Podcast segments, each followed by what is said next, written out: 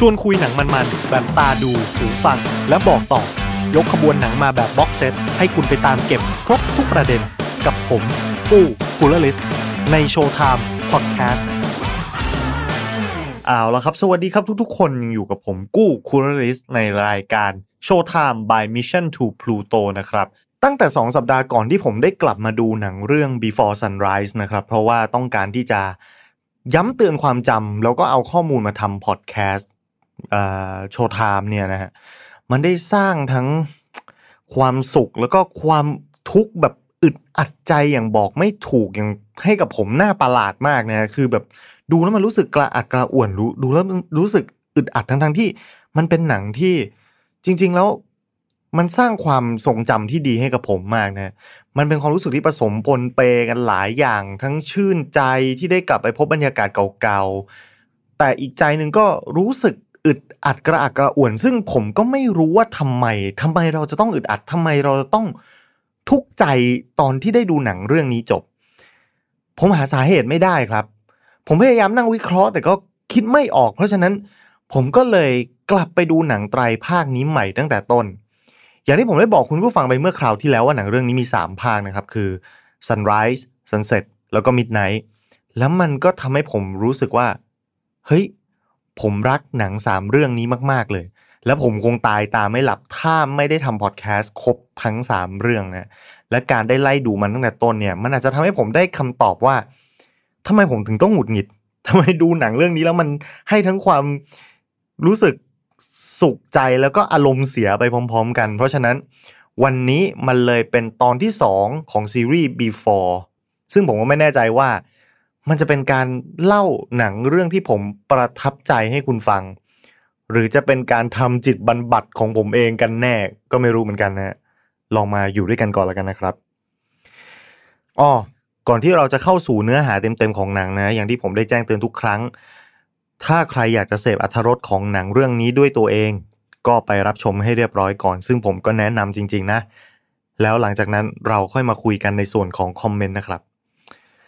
9 ปีหลังจากเหตุการณ์ในภาคแรก 9 ปีนี้คือเวลาทั้งในเรื่องนะครับเวลาตามตัวตัวบท แล้วก็เวลาในโลกแห่งความเป็นจริงของเราด้วยนะครับ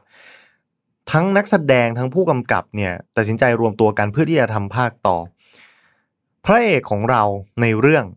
กลายเป็นนักเขียนชื่อดังไปแล้วครับ และเรื่องที่เขาเขียนก็คือเรื่องราวหนึ่งคืน ที่เขาได้พบกับหญิงสาวที่เขารัก และได้ใช้เวลาด้วยกัน เกิดเป็นความรักขึ้นมาภายในเวลาชั่วข้ามคืน ก่อนที่จะจากกันไปและสัญญาว่าจะกลับมาพบกันใหม่ หนังสือเรื่องนี้ของเขาเนี่ยขายดีมากจนโด่งดังไปทั่วนะครับทำยอดขายที่ติดชาร์จจนถึงขนาดว่า จะต้องมีการเดินสายโปรโมทหนังสือเนี่ยถ้านึกไม่ออกก็เหมือนกับแบบว่า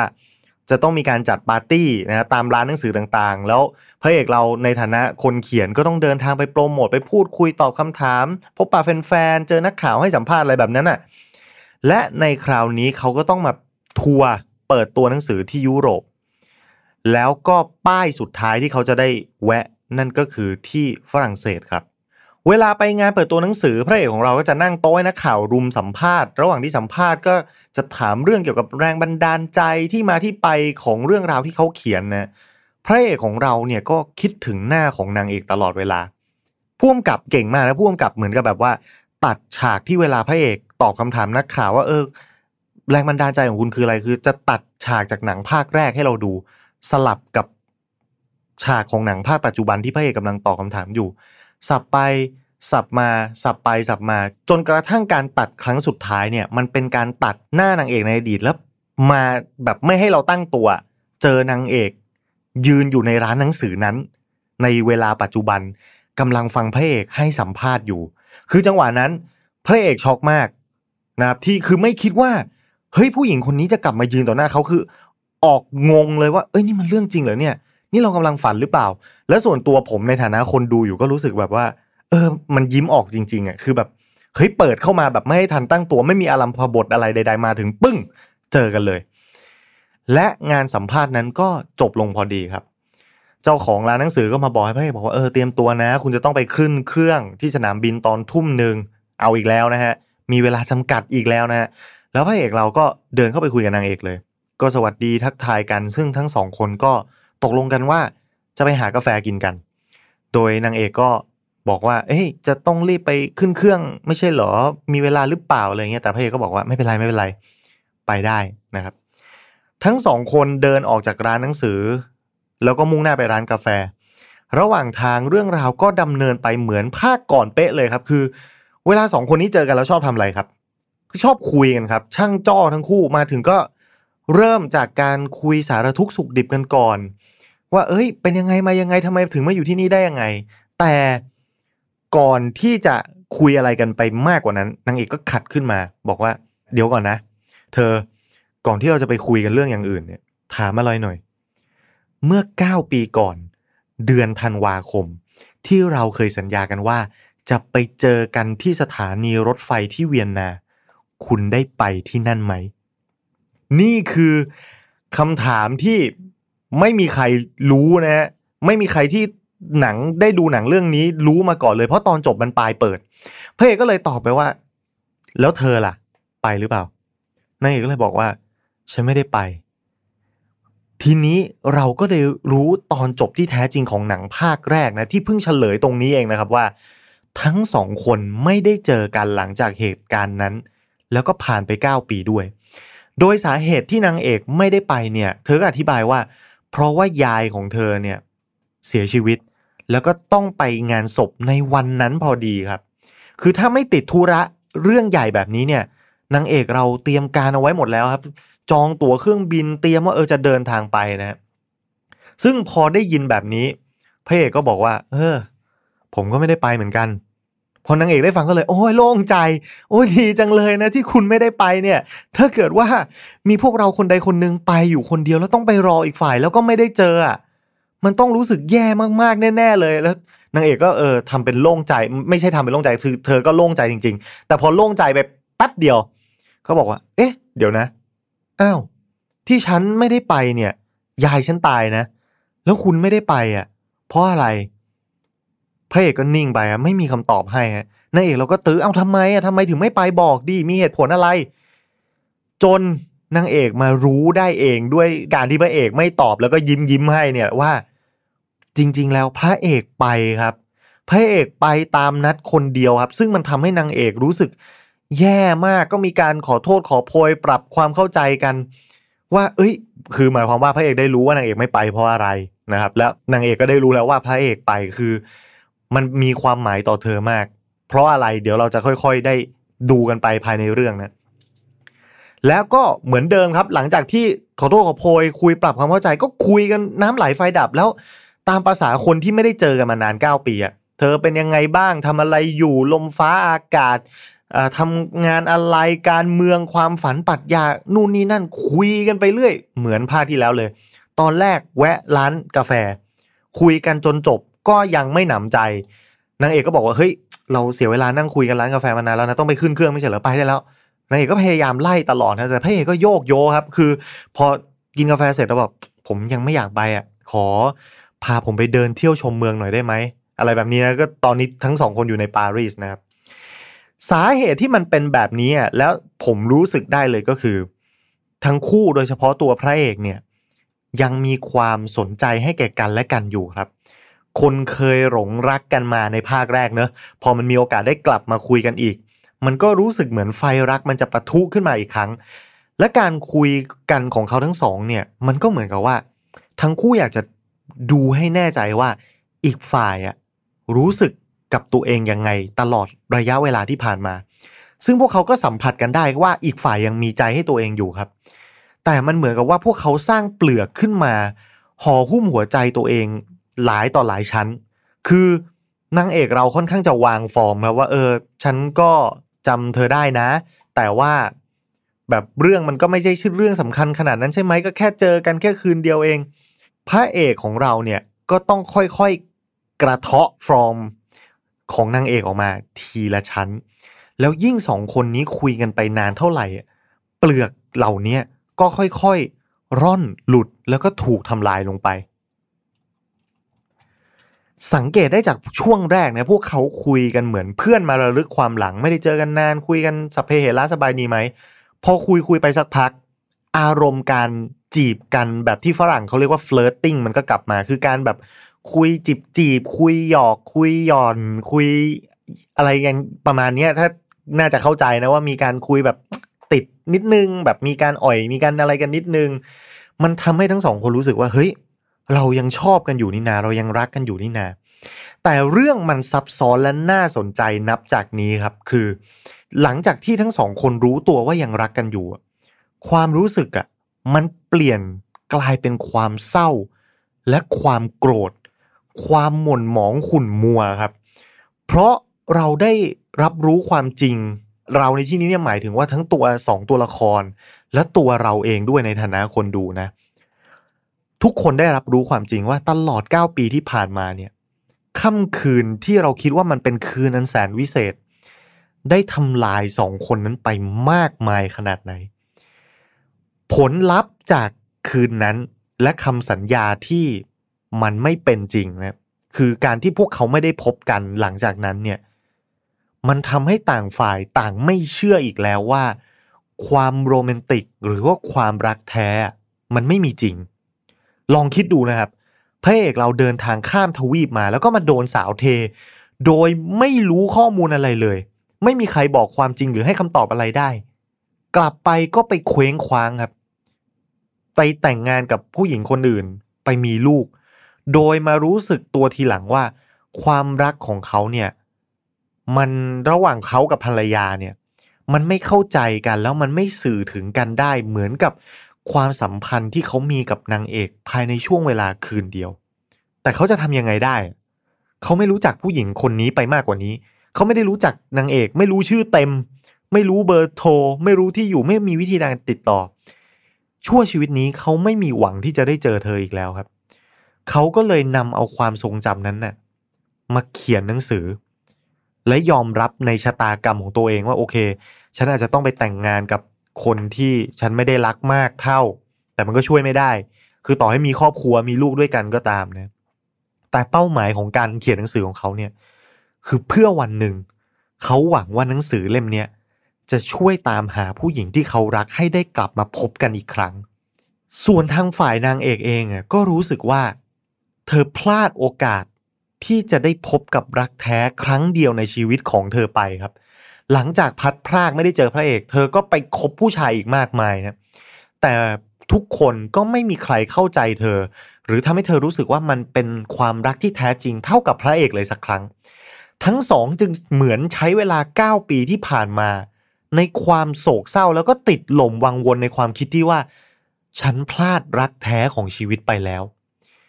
แต่ทีนี้จะทำยังไงล่ะ เพราะสถานการณ์มันไม่เหมือนคราวก่อนแล้วนะครับ พวกเขาไม่ใช่วัยรุ่นอายุ 20 ต้นๆเหมือนตอนนั้น ซึ่งทั้งสองคนเนี่ยอายุ 23 ในภาคแรกนะ ในภาคนี้ถัดมา 9 ปี พวกเขาก็อายุ 32 ทั้งสองคนมีหน้าที่การงานมีอะไรให้รับผิดชอบ พระเอกของเราหนักเลยแต่งงานมีลูกชายสี่ขวบแล้ว ส่วนนางเอกก็มีแฟนใหม่ไปแล้วกำลังคบกันอยู่นะเป็นตากล้องนักข่าวสงครามนะชีวิตมันถึงจุดที่มันแยกกันชัดเจนไม่มีอะไรให้กลับมาหากันได้อีกแล้ว เดินเรื่องมาถึงตรงนี้เนี่ย พระเอกของเรา ขออนุญาต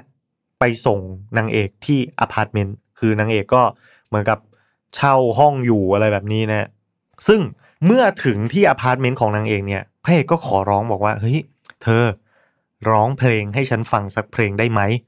ทำไมอยู่ดีๆมาขอให้ร้องเพลงให้ฟัง เพราะว่าช่วงเวลาที่พวกเขาคุยกันมาทั้งเรื่องเนี่ย อย่างที่ผมบอกว่าเขาคุยกันแลกเปลี่ยนสารพัดสเพเฮระไปหมด แล้วนางเอกก็เลยพูดเรื่องหนึ่งว่านางเอกชอบเล่นดนตรี ชอบแต่งเพลงเป็นงานอดิเรกด้วยพระเอกก็เลยเหมือนกับแบบว่า เออ ขอฟังสักเพลงสินะว่าแต่งเพลงอะไรไว้ ตอนแรกนางเอกก็บายเบียง บอกว่ามีเพลงอยู่ในมือที่เป็นภาษาอังกฤษที่เธอจะฟังรู้เรื่องเนี่ยเพราะฉันเป็นคนฝรั่งเศสเนี่ยฉันมีแค่สามเพลง เพลงหนึ่งคือเกี่ยวกับแมวที่เธอเลี้ยง เพลงที่สองคือเพลงที่เกี่ยวกับแฟนเก่า แล้วก็เพลงที่สามก็เป็นเพลงแบบงงๆง่ายๆ ไม่ได้ตั้งใจแต่งอะ อ่าพระเอกก็เลยแบบเออเออได้เอานั้นแหละเอาที่งงๆง่ายๆไม่ได้ตั้งใจแต่งเพราะคุณจะไปฟังเรื่องแมวทำไม คุณไปฟังเรื่องแฟนเก่าทำไมถูกไหมพระเอกก็เลยขอฟังเพลงนี้นางเอกก็แบบ ตอนแรกก็อิดออดไม่ยอมเล่นให้ แต่สุดท้ายก็เล่นครับ ปรากฏว่าเพลงที่นางเอกเล่นให้พระเอกฟังนั้น เป็นเพลงที่เธอแต่งให้ตัวเขา และค่ำคืนที่เธอจำฝังใจไม่ลืมมาตลอด 9 ปี พอพระเอกได้ฟังเพลงนี้เนี่ย จากที่เขาไม่แน่ใจมาตลอดทั้งเรื่องว่า นางเอกจะยังรักเขาไหม เขาจะทำยังไงกับชีวิตดี เขาจะทิ้งชีวิตของเขา มาอยู่กับนางเอกได้หรือเปล่า หรือว่าความสัมพันธ์นี้มันยังมีหวังหรือเปล่า พอได้ฟังเพลงนี้ทุกอย่างจบครับ พระเอกติดกับไปไหนไม่ได้แล้ว เครื่องบินอะไรกูไม่สนแล้ว กูไม่กลับแล้วนะครับ คือตัดสินใจได้เลยทันทีว่าไม่ไป จริง ๆ พระเอกก็ตัดสินใจมานานแล้ว และประโยคสุดท้ายก่อนหนังจะจบก็จบอย่างนี้เลยนะนางเอกหันมาหาพระเอกแล้วก็บอกว่า เธอ เธอจะไปขึ้นเครื่องไม่ทันแล้วนะพระเอกก็ตอบกลับมาว่า ผมรู้ แล้วภาพก็ fade ดำตัดไปตรงนี้ คือพระเอกตั้งใจมาแต่แรกแล้วว่า กูจะไม่กลับไปอยู่แล้วหลังจากที่ได้เจอนางเอกนะแล้วหนังก็จบลงสำหรับผมแล้วเนี่ย Before Sunset เป็นหนังที่จบลงได้หวานมาก ๆ และออกไปทาง happy ending นะ ถ้าเทียบกับฉากจบแบบ question mark ของภาคแรก ซึ่งมันมันจะเป็นยังไงต่อไป พวกเขาจะได้เจอกันไหมเราเรามีความไม่รู้อยู่ แต่ว่ามันก็มีความหวังอยู่ที่ว่าคุณอยากจะให้มันจบแบบไหน คุณก็เลือกฉากจบของตัวคุณเอง ถ้าคุณอยากจะให้เขาเจอกันอีก มันก็น่าจะได้เจอกันอีกแหละอะไรอย่างเงี้ย ซึ่งไม่มีใครรู้คำตอบที่แท้จริงจนกระทั่งมันเกิดหนังภาคต่อใน 9 ปีถัดมานะ ว่าโอเค พวกเขาไม่ได้เจอกันต่างฝ่ายต่างแยกย้ายไปใช้ชีวิต 9 ปีผ่านไปเอ่อพวกเขาใช้ชีวิตอย่างทุกข์ทรมาน เพราะต่างฝ่ายต่างหวยหาในสิ่งที่มันเป็นไปไม่ได้ และการได้กลับมาพบและกลับมารักกันอีกครั้ง ถ้าเป็นคุณที่ได้โอกาสครั้งที่สองแบบในหนังเนี้ย คุณจะเลือกอะไร แล้วคุณจะทำยังไง แน่นอนว่าคำตอบของทุกคนคงไม่เหมือนกันนะแต่เรารู้แน่ ๆว่าสองคนนี้เลือกอะไร ก็คือพวกเขาจะไม่ยอมพรากจากกันอีกแล้วนั่นเอง ทีนี้เพื่อตอบคำถามในประเด็นที่ผมทิ้งไว้ในช่วงต้นพอดแคสต์ว่าหนังไตรภาคเนี้ยมันสร้างความสุขและทุกข์สาหัสให้กับผมได้ยังไงนะ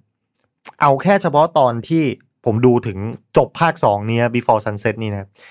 ซึ่งไอความสุขเนี่ยน่าจะพอเข้าใจได้เราดูหนังโรแมนติกนะนะมันก็ชุ่มชื่นหัวใจเป็นธรรมดา แต่ผมเฝ้าถามหาเหตุผลกับตัวเองว่าทำไมผมต้องรู้สึกโหวงโหวงในใจแบบนี้ด้วยล่ะ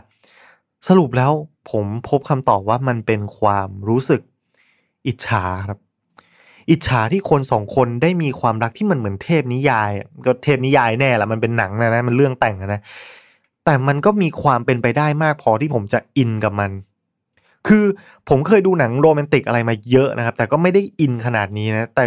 ผมดันไปอินในด้านความเศร้าของมัน มันเลยทำให้ผมรู้สึกหดหู่ไง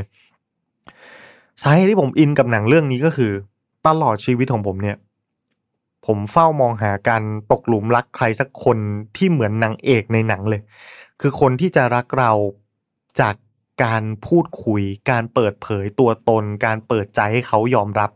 เพราะนั่นคือสเสน่ห์และเนื้อแท้ที่อยู่ภายในตัวของคุณจริง ๆ มันไม่ใช่รูปร่างหน้าตาหรือฐานะหน้าที่การงานก็โอเค มันอาจจะมีส่วนได้บ้าง แต่มันก็ไม่ควรจะเป็น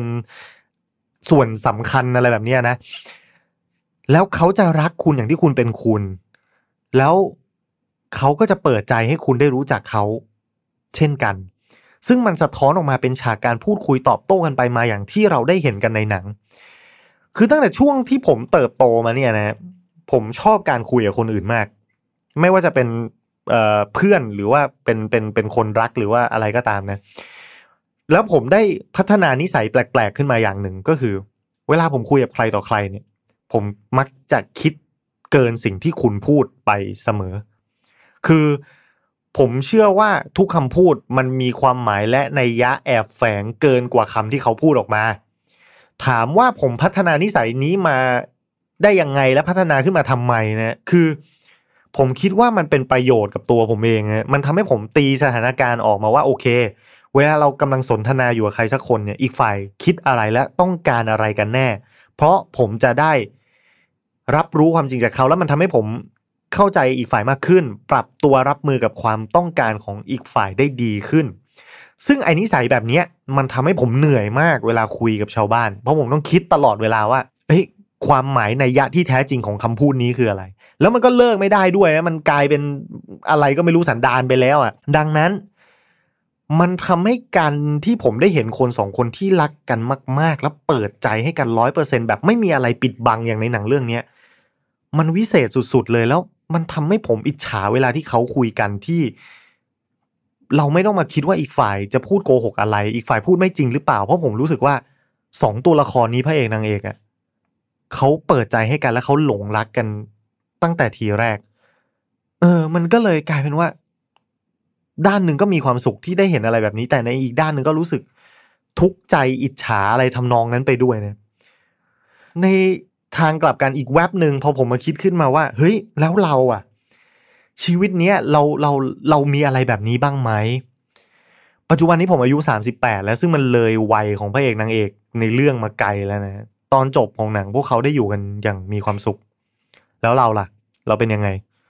เราเปิดใจคุยกับใครสักคนได้โดยไม่ต้องกลัวว่าเขาคิดอะไรอยู่หรือเปล่า หรือว่ากลัวจะถูกทำร้ายเพราะว่าเราเปิดใจมากเกินไปไหม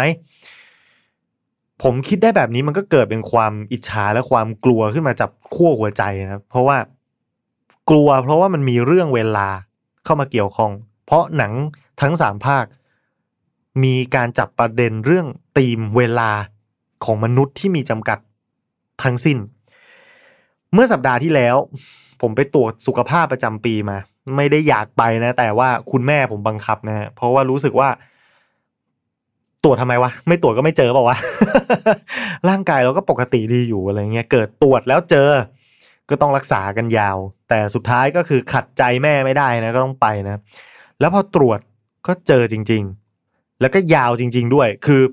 ผมเจอว่าตัวเองเนี่ยเป็นคนที่มีไขมันในเลือดสูงเกินคนในช่วงอายุเดียวกับผม ซึ่งมันอยู่ในระดับที่ผมต้องกินยาแล้วนะแล้วก็เรื่องไขมันในเลือดเนี่ย ถ้าจะกินยาเนี่ย คุณต้องกินคุมไปตลอดชีวิต แล้วก็ผมเป็นเพราะกรรมพันธุ์ด้วย คือพ่อและแม่ผมเป็นทั้งคู่ ไม่ใช่ว่าผมไม่เลือกกิน ผมไม่คุมอาหารต่อให้ผมคุมน้ำหนักให้น้อย ให้ผอม ไขมันในเลือดผมก็อาจจะเกินอยู่ดีนะครับ แล้วก็ผมเป็นไวรัสตับบีซึ่งเป็นมานานแล้ว แล้วก็หมอบอกว่าการแพทย์ปัจจุบันมันไม่มีทางรักษานะ ต้องคอยอัลตราซาวตับตัวเองทุก 6 เดือนเพื่อหาก้อนมะเร็งให้เจอถ้าเป็น ถ้าเจอจะได้รักษาทัน เป็นไงล่ะ ยาวสมใจเลยทีนี้ เนี่ยครับ แล้วพอหนังสามเรื่องนี้มันพูดถึงเวลาที่เราเหลือกันอยู่ไม่มาก มันทำให้ผมเข้าใจสุดๆเลยเลยเพราะเพราะว่าเวลาเราคนเราพูดถึงเรื่องโรคภัยไข้เจ็บนั่นก็หมายความว่า เราเข้าใกล้ความตายขึ้นไปอีกนิด ประเด็นคือ ผมไม่ได้กลัวตายนะผมรู้ว่าเราทุกคนสักวันก็ต้องตาย แต่ผมเซ็งที่ผมต้องตายไปโดย ไม่เคยเจอใครสักคนที่เข้าใจตัวผมแบบที่พระเอกนางเอกของเราเป็น และมันทำให้ผมหงุดหงิดมากๆนะอย่างไรก็ตาม ถ้าหนังมันจบลงตรงนี้มันก็เหมือนกับเทพนิยายที่เราเคยได้ฟังกันมาตั้งแต่เด็ก คือ in the end they live happily ever after ก็คือทั้งคู่ลงเอยกันและใช้ชีวิต กันอย่างมีความสุขไปชั่วนิรันดร์ซึ่งมันสร้างภาพในอุดมคติของความรักให้เรามา ตั้งแต่อ้อนแต่ออกนะ ทุกคนก็อาจจะมีภาพจำแบบนี้ อาจจะมีคนที่เชื่อว่ามันไม่มีอยู่จริงบ้างแต่อย่างไรก็ตาม ยังมีคนจำนวนมากที่หวยหามัน เพราะว่ายามที่เราได้รักและถูกรัก มันมีความสุข และมันก็เป็นช่วงเวลาที่หอมหวานที่สุดในชีวิตของคุณ แต่อย่างที่ผมบอกไปว่าหนังเรื่องนี้เป็นหนังไตรภาค ซึ่งในสัปดาห์หน้า เราจะมาพบกับบทสรุปของคู่รักคู่นี้ ว่าชีวิตของเขาจะดำเนินต่อไปอย่างไร และผมได้เรียนรู้อะไรจากมันบ้าง ไว้มาฟังกันนะครับ วันนี้ขอบคุณสำหรับการติดตาม และพบกันใหม่คราวหน้าสำหรับวันนี้ สวัสดีครับ ชวนคุยหนังมันๆแบบตาดูหูฟัง และบอกต่อ ยกขบวนหนังมาแบบบ็อกเซตให้คุณไปตามเก็บครบทุกประเด็น กับผม ปู้กุลลิสในโชว์ไทม์พอดแคสต์